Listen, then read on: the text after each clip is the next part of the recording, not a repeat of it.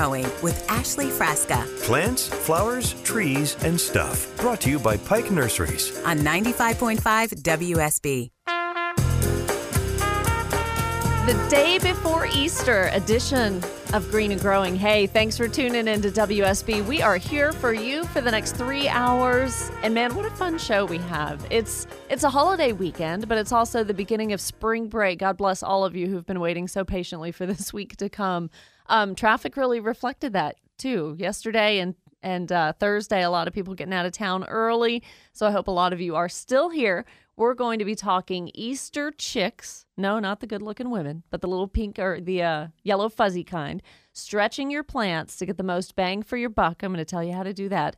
And fruit trees. So, all of that in the next three hours. And I invite you to call as well 404 872 0750. So, typically at six o'clock here, I don't have a guest on, but this is such a timely topic and a fun topic that I found just the right guy to join us today. So Heath Ward with City Chick ATL is on the line and I was thinking about some of you parents of the younger kids maybe you're thinking about getting them a baby chick. I have known couples to do that. You're getting the kids a baby chick for Easter, but guess what? That thing grows up into a chicken. And a little baby bunny is going to grow up into a full size bunny. So I wanted to talk chicken care with Heath. Welcome to Green and Growing, my friend. Why, good chilly morning to you this morning. How are you this morning? Really excited about a nice holiday weekend. I hope you have some nice plans, Heath.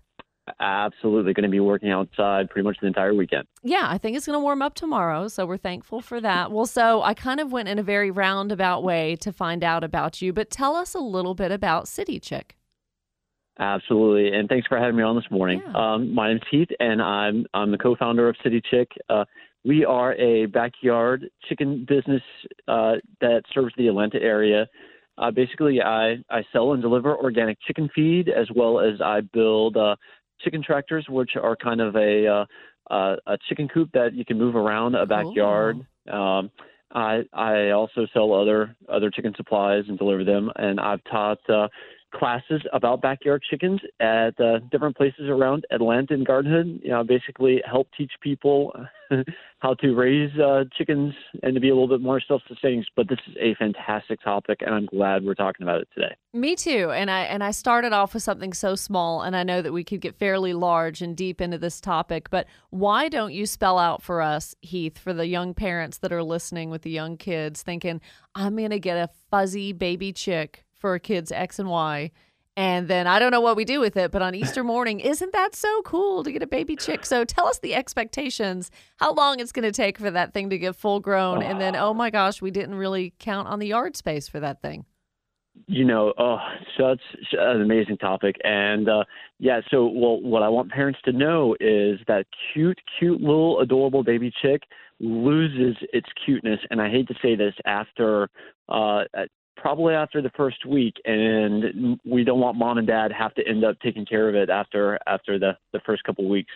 Baby chicks, they there there's so many different things that uh, people need to know and understand about uh, chicks is that they need heat uh, in order to grow, and which requires a heating source, uh, which I, I'm not a fan of heat lamps because heat lamps can be dangerous in the home if they're knocked over or not uh, not supplied uh, attached correctly. Um, but I, I, there are things called radiant heating systems that people should look out and invest in. But yeah, chicken baby chicks need heat, and everybody's favorite thing is. Uh, Do you hear them? Do you hear them right now? It's like I have some in the studio. Do you hear those? I, I do. It, oh, that's hysterical. That's that's amazing. That's uh, so they need heat lamps, and for how long?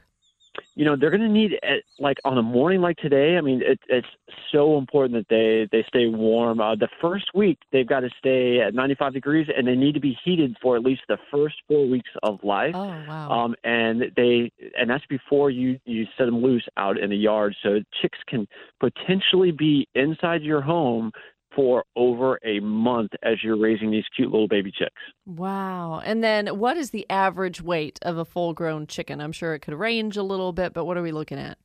Oh, okay. The if you are the average weight of a full grown hen is going to uh-huh. be right around four and a half to five pounds. A rooster is going to be around seven pounds. Hmm, so about a bowling ball. Okay, I can Yeah, relate. that. exactly. That's a great way. Absolutely. Yep. Now, for listeners who do already have chickens and raise chickens, um, a chicken coop is so important. The right dietary, you know, structure is so important as well. But Nicole from Griffin calls the show so often and for so many years, and she's kind of helping a neighbor take care of some chickens, but she did not have a lot of knowledge in in the um, in the area. So one of her questions to me a few months ago, and I promised her I'd get her an answer.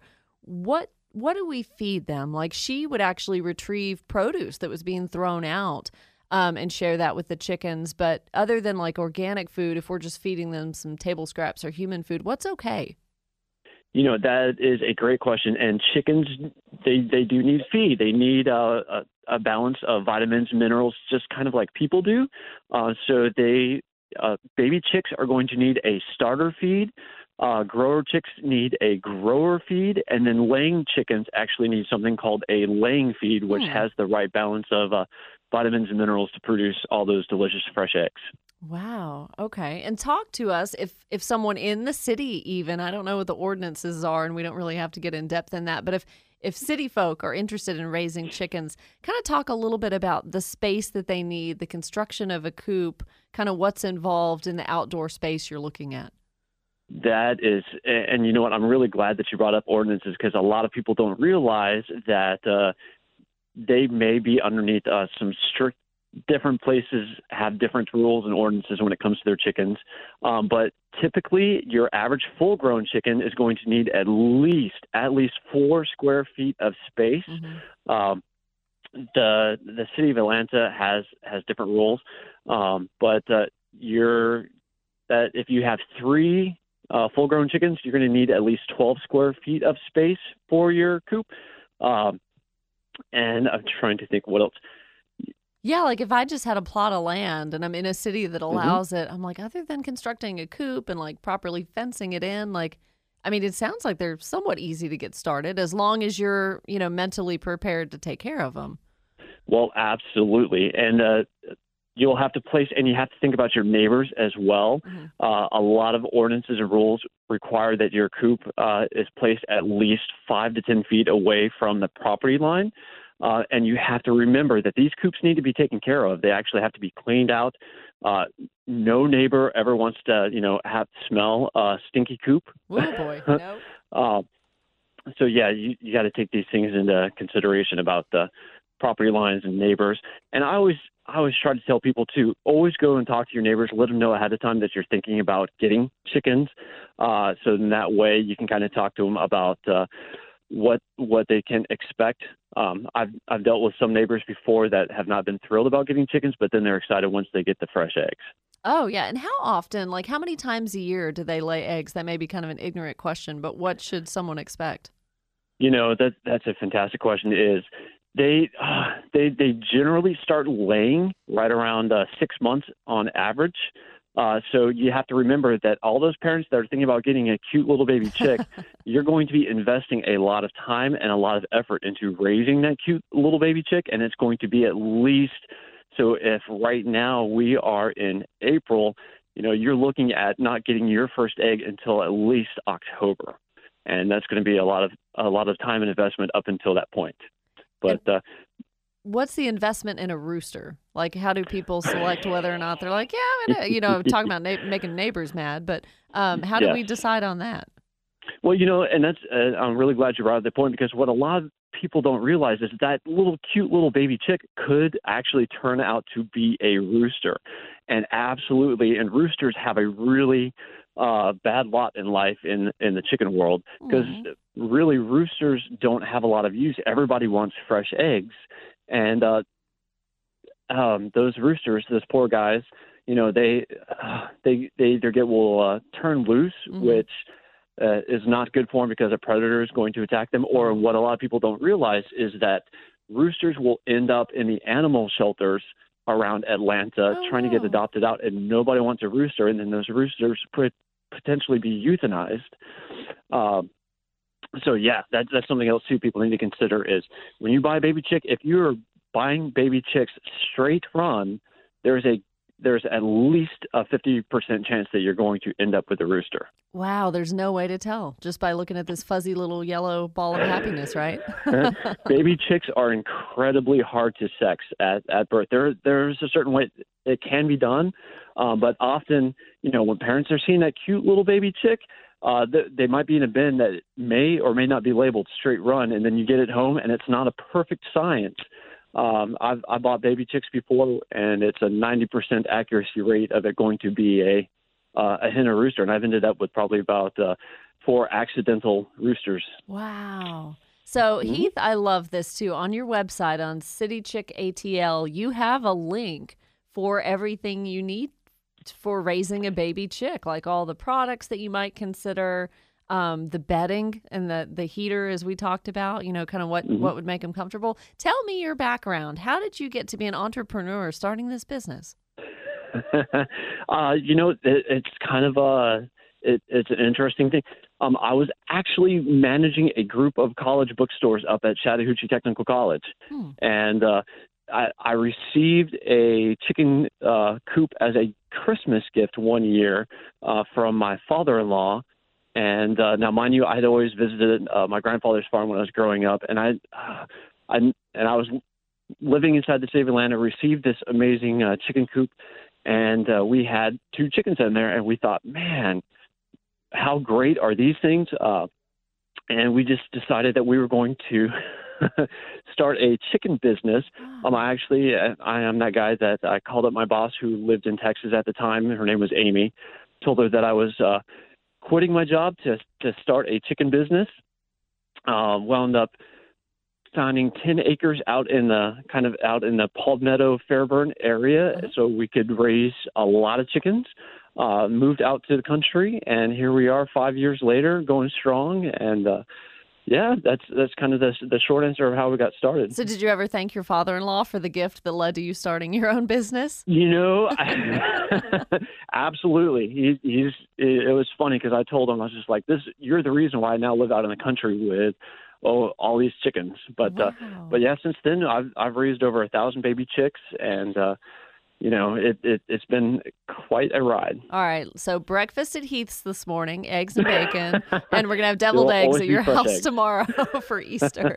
well, so I'm looking at some of the chicken tractors um, on your website too. That is just, gosh, that's the cutest thing ever. Like with wheels, a movable chicken coop. That's adorable. Now, do you construct those?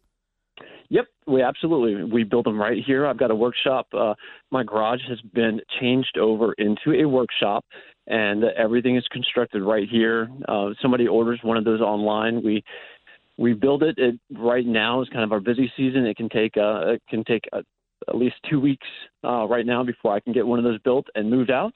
But uh, absolutely, we we build those and. We've got uh, a couple different models in there, and we deliver to for free to the Atlanta area. Amazing. So, folks, I think you really need to check this out. And for the parents, we, we don't mean to talk you out of it, but it is a commitment, just like it would be if you bought the uh, kids any other pet. You know, this baby chick is going to be a commitment. But if you go to City Chick ATL, there is a baby chick supplies category where you want to get off to the right start and make sure that little guy has everything he needs. Well, I mean, Heath, uh, can folks follow you on social media or how else can they get in touch with you if this is something they want to do? You know, that's that's great. Yeah, absolutely. They can reach out to me. Uh, they can find me on Instagram at City Chick on Instagram. Um, I'm also on Facebook, uh, YouTube. You can find me on City Chick on YouTube. I have a bunch of uh, how to raise baby chicks information up on YouTube as well. Um, so that way we can make sure that everybody understands uh, about chickens. And a lot of people don't realize that those chickens can live up to be 10 years old. Wow. Oh, so think about that before you get that baby chick this weekend, please. Yeah, they're part of the family. They definitely become part of the family. Well, Heath, it's been a lot of fun. Like, this is a cool topic, and I'm sure I will have an occasion to bring you back and we'll kind of get a little more in depth for the folks who are really, you know, into this or really considering it. Just like folks want to start a garden and read up and study about what they need to do and soil and all of that. This is just as much of a, you know, thing that you really need to expand your knowledge to be successful at. So I'll keep your number. I promise. Well, thank you so much, and I really appreciate you having on talking about this uh, important topic. Thank you Absolutely. All right. Well, have a happy Easter. I so appreciate you being on Green and Growing. All right, take care. Thanks again. All right. Great to have Heath Ward from City Chick ATL How fun. I mean, I just really was thinking Easter weekend, baby chicks. What direction could I go with that? There it is, folks. That's so fun. All right, 621, time to check traffic and weather. We'll be back and talk with Walter Reeves here soon on Green and Growing. Stay tuned.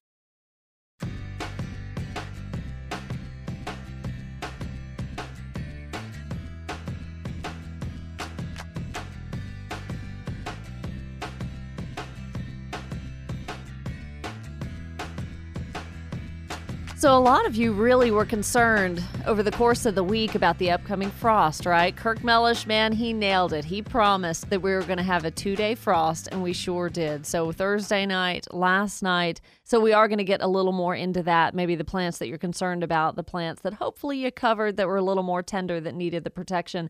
Um, but today, Highs are going to be in the low 60s, low of around 39 tonight, so it's not going to be as chilly for your Easter Sunday. Highs around 70s, lows around 45. No chance of rain in the forecast. And the weather update brought to you by Finley Roofing. Green and Growing Green and growing with Ashley Frasca. Here's your garden to do list this week.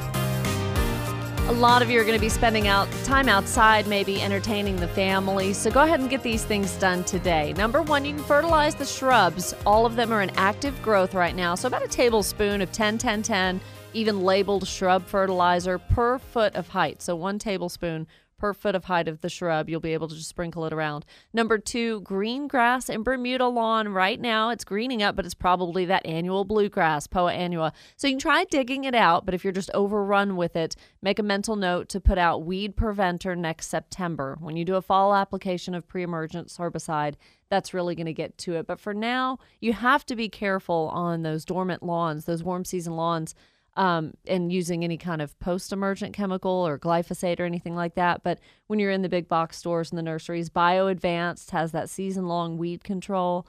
Uh, Scotts has the Halts, which is crabgrass and grassy weed preventer, and it has some post emergent in it as well.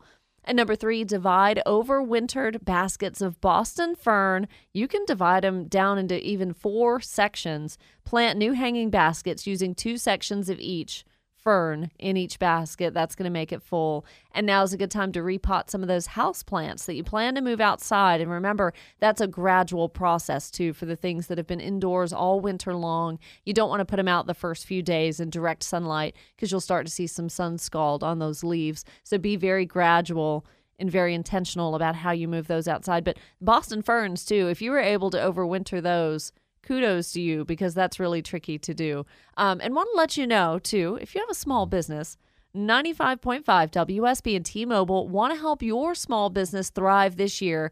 And we're giving a small business advertising grant worth $10,000 away to help someone to promote their business right here on the radio station. So tell your friends, tell your neighbors, and your favorite small business to submit a nomination by just going to WSBradio.com. And once the show is over, that's where you'll go. Click on On Demand to hear parts of the show. Listen back at your leisure, commercial free.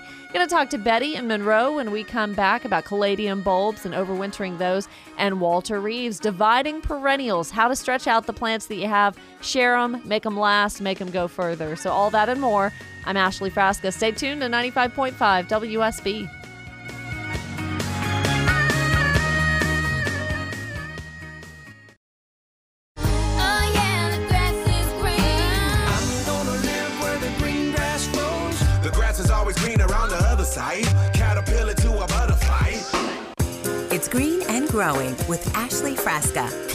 Flowers, trees, and stuff. Brought to you by Pike Nurseries. on 95.5 WSB.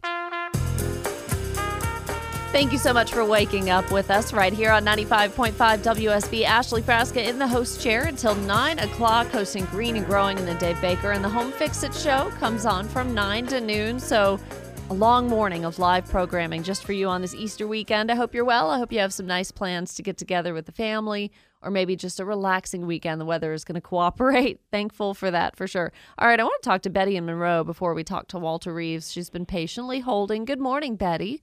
Good morning. I'm here to tell you how to carry your caladiums over, excuse me, over the winter. Please do because I did not have any luck with that last year. Okay, I've done. I've had the same bulbs for years. I have them in a long rectangular plastic um, uh, pot for lack of a better word, very short. But um, I have it in the basement now where it doesn't freeze. They don't dry up. They don't rot. When it gets warm, I'll set the pot outside in the sun, water it, and they pop up pretty quickly. And then I bring them around to the other end of the house where we come in and out, and they put on a show. Never right. rot. Couple of questions. So, what do you have in the container, if anything, and do you have a lid on it? No, no lid. What Okay. a, a lid would not be needed, and it's just regular soil. And I don't, I don't get the bulbs out or anything. I just p- put the whole uh, planter. It's a planter rather than a pot. I just put the whole planter in the basement, set it down there, and then I set it out in the sunshine. And I've not done that yet, of course, and I'll be doing that in a week or so. And have you ever divided the bulbs? Do they need that, or do they stay the same size? They probably do, but I like them with a crowded look, so I've mm-hmm. not divided them. But they have produced extra bulbs by doing this, and I've used the same pot, the same ones for several, several years now. So you're smart to have them in a pot. That way, you're not digging them up every year. Yeah, because they don't. They don't. You and I know they don't do well at all to dig them up. And this, I just tried it to see if it would work, and it works well. That is fabulous, Betty. I love that because I did them in the ground and they, they did well, but they were in kind of a spot that stayed a little soggier than I would have liked. But yeah, I dug them up. I put them in a brown paper bag, kept them in the garage, and we all know how that story ended. But no worries. I, I am going to go to Pike Nursery and buy some more. I'm just going to put them in a different spot. And I'm probably going to follow your lead. Put them in a pot and then put the pot out in the landscape. And that's going to be much easier to transport in and out. Well, Betty, I really appreciate the call. Anytime you come up with something like that where you're successful, please share it with us. Well, speaking of perennials and things that come back, I've got just the guy. We're going to talk about keeping some of those perennials alive, sharing them, and how to make them multiply. It's Walter Reeves. Walter's Wondering. Walter's Wondering. The definitive questions and answers from WSB's OG garden guru, Walter Reeves. All right, you're listening to Green and Growing on WSB, and my friend Walter Reeves back with us this morning. You're going to learn us a little something, Walter.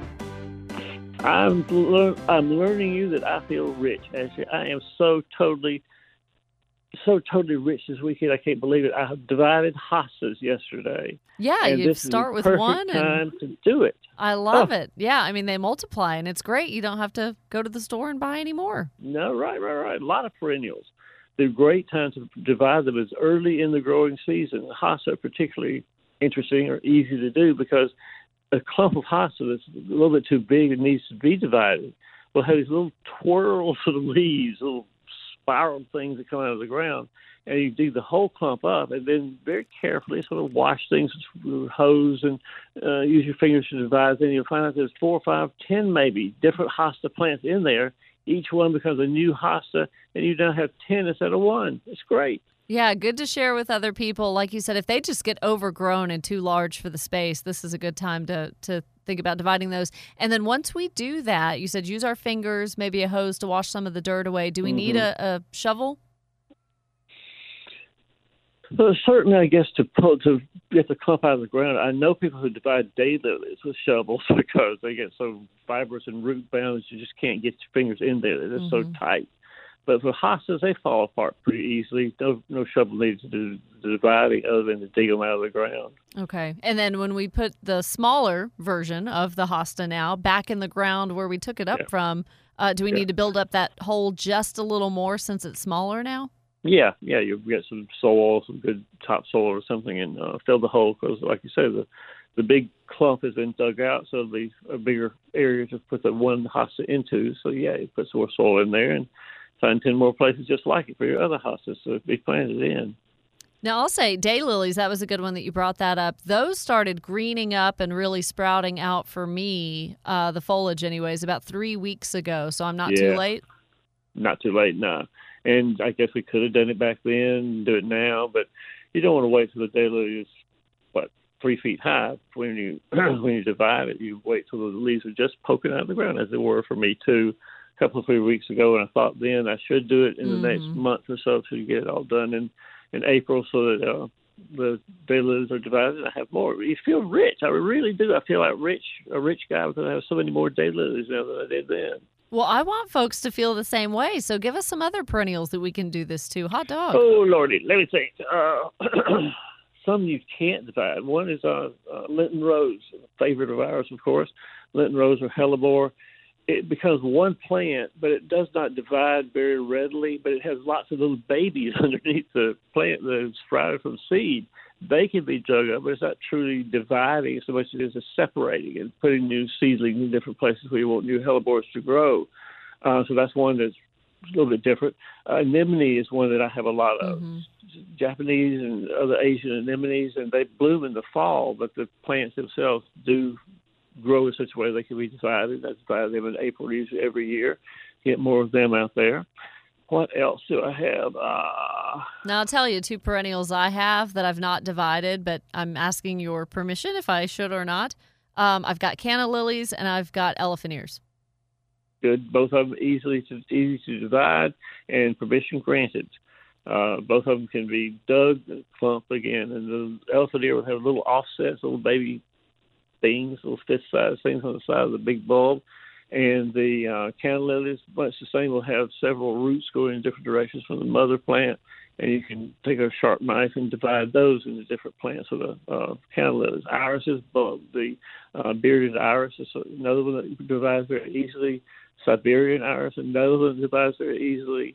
So just get a, a sharp knife that you can use in the garden. Not tell your spouse that you use their you know steak knife in the garden, uh, and divide them up. Yeah. So that's going to be a little more precise, you know, holding a knife rather than trying to to hit it with the shovel. You know, your cut's not Yeah. going to be very precise if you're just trying to do that. But is it pretty obvious for those of us who have not done it before where the cuts need to be made? Because sometimes you're just looking at this one solid, I guess tuber would be the word, and you're not Yeah, quite sure where to cut it.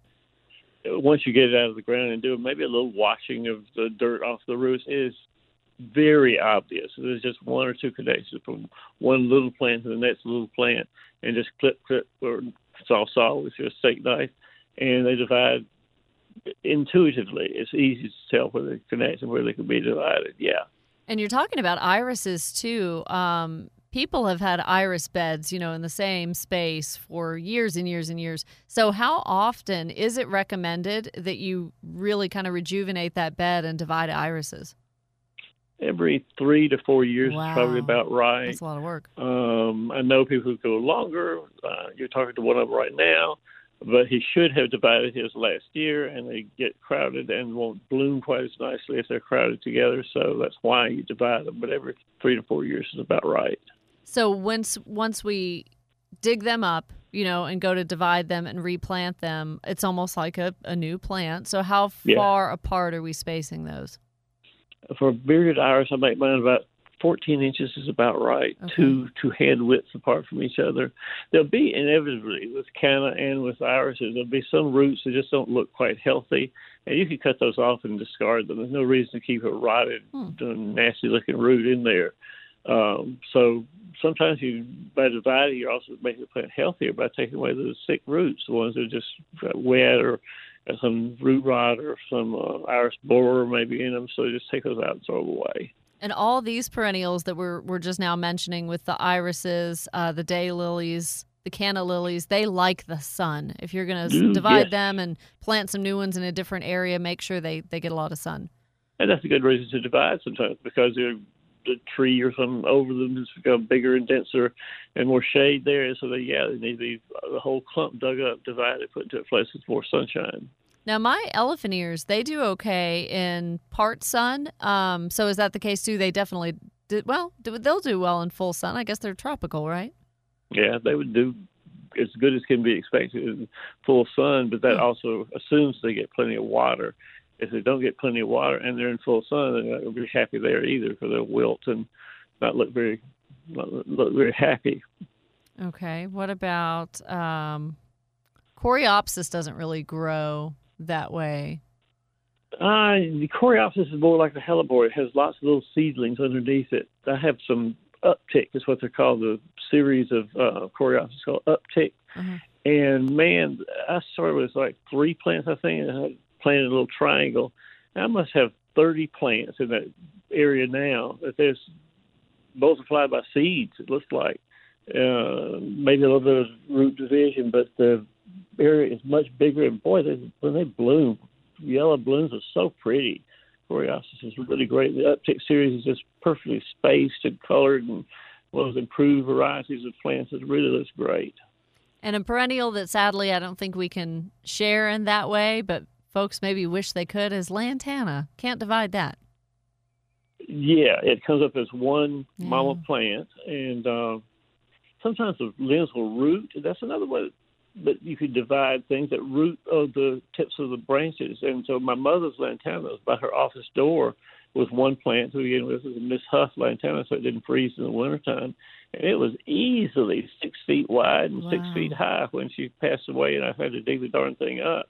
Um, but it had rooted. The limbs had rooted along the way every 12, 14 inches, I guess. And so it became a big mass just by rooting itself down to the ground. So is that where when you want a plant to do that, I, I don't know what that's called. I don't think it's air layering, but where you force the limb to lay on the ground, maybe put a Mm-hmm. light rock or brick on it or something to hold it down. Is that what that is? It, you're on the right track. It's called soil layering. Soil layering. That makes sense. Yeah, and you described it perfectly. You get a limb and you put it on the ground, and where it touches, you put a brick on top, and it roots right there. How do we know what plants we can do that with? Hmm, most of it, got limber limbs, can be done that way. Uh, hossa, uh, not hossa, um, uh, hydrangea can be done that way. Huh. Uh, grapevines, my dad used to do his grapevines that way. Roses can be done uh, just as long as the limb is close enough to the ground, it doesn't break it when you bend it down to touch the soil. It can be air, it can be soil layered. And then at what point do you know you're ready to cut it away from the parent plant and let it go on its own? when there's a little more growth, when you see some growth uh, out of the tips of the branch, you can pretty well be assured it's rooted pretty well. You wait until fall when the uh, soil is still warmish, but October is probably about the right time to do it. And you cut away the plant from its connection with the mama plant, and it can be dug and then transplanted wherever you want to move it then in October, November maybe. Well, you are feeling like a rich man, Walter, and I think the rest of us are too. You have made us that much smarter with this. This is a great conversation about perennials. I love this. they are so easy to do and like we talked about earlier it's so easy to see where to do it how to do it just do it now and you are on the way to riches You know, one of my favorite things I did with you last spring? You had a plant origins quiz and you gave it to Alex Williams from the traffic team and I. yeah And we failed miserably, but we had a really good time doing it. So next Saturday, I'm going to replay that. And I know you're going to chuckle just like that when you listen back to how much fun we had doing that plant origins quiz. So next Saturday, you you take the Saturday off, my friend. Study up where do grasses come from where does your long grass come from you need to know that by next saturday Yeah, y'all y'all better study up because this quiz is hard. yeah so all right, well we'll be hearing from uh, from you and from Alex Williams at the same time next Saturday. In the meantime, be well and enjoy spring, Walter. see you soon ashley Feeling rich and feeling very satisfied always with the good advice and the knowledge of Walter Reeves, the former host of this very show. WalterReeves.com is how you find him online. I guarantee you, any plant you have a question about, it is mentioned on that website, if not once, four or five times. So that's a good resource for you. Well, coming up, we're going to give you the top three things to be doing in the landscape this weekend. You're listening to Green and Growing on WSB.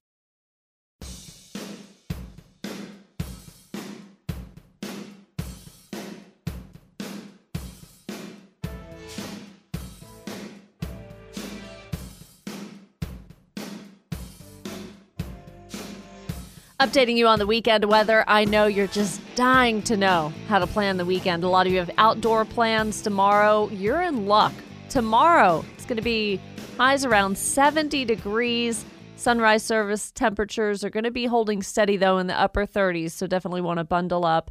And then today, mostly sunny, very dry air, high around 63, lows tonight around 39, so it's warming up just a little bit, currently 35 degrees. That all brought to you by Finley Roofing and Channel 2 Action News meteorologist Brad Nitz. Green, green and growing. Ashley Frasca's top three things to do this weekend. So I guess I could add a fourth. I mean, dividing perennials, Walter just nailed it. That's something so easy to do. But uh, we'll start with what I already had prepared Uh, number one, divide overwintered baskets of Boston fern. They're pretty large. If you divide them into four sections, you can plant two sections each in new hanging baskets, and those are going to look fantastic outside. Keep them watered, and also now is a good time to repot house plants that you're going to move outdoors in the warmer months. Wouldn't do it quite yet, but keep those watered as well. Untangle the roots if they're if they've become root bound as you move them to a larger pot. Only one inch in size is all you need to go up. Number two, fertilize shrubs one tablespoon per foot of height, something like 10, 10, 10, pretty basic, or shrub fertilizer. Uh, Dr. Earth has a great azalea and rhododendron and camellia fertilizer that I sprinkled around the azaleas recently. Let the rains water that in.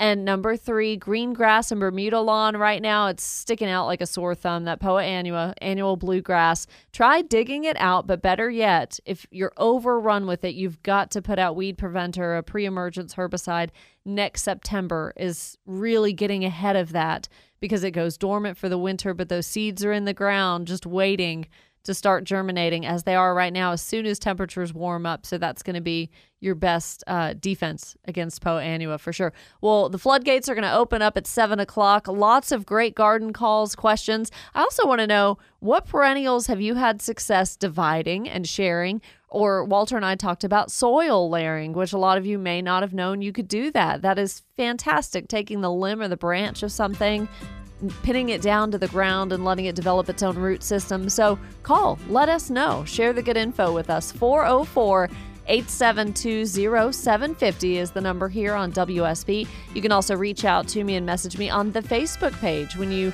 get on Facebook, search Green and Growing WSB, and right there you'll find a lot of good information. Plus, how to listen back to parts of the show that you may have to miss for this morning. We're here until 9 o'clock. Stay tuned to WSB. This is the story of the one. As a maintenance engineer, he hears things differently. To the untrained ear, everything on his shop floor might sound fine, but he can hear gears grinding or a belt slipping. So he steps in to fix the problem at hand before it gets out of hand. And he knows Grainger's got the right product he needs to get the job done, which is music to his ears. Call, clickgrainger.com, or just stop by. Granger, for the ones who get it done.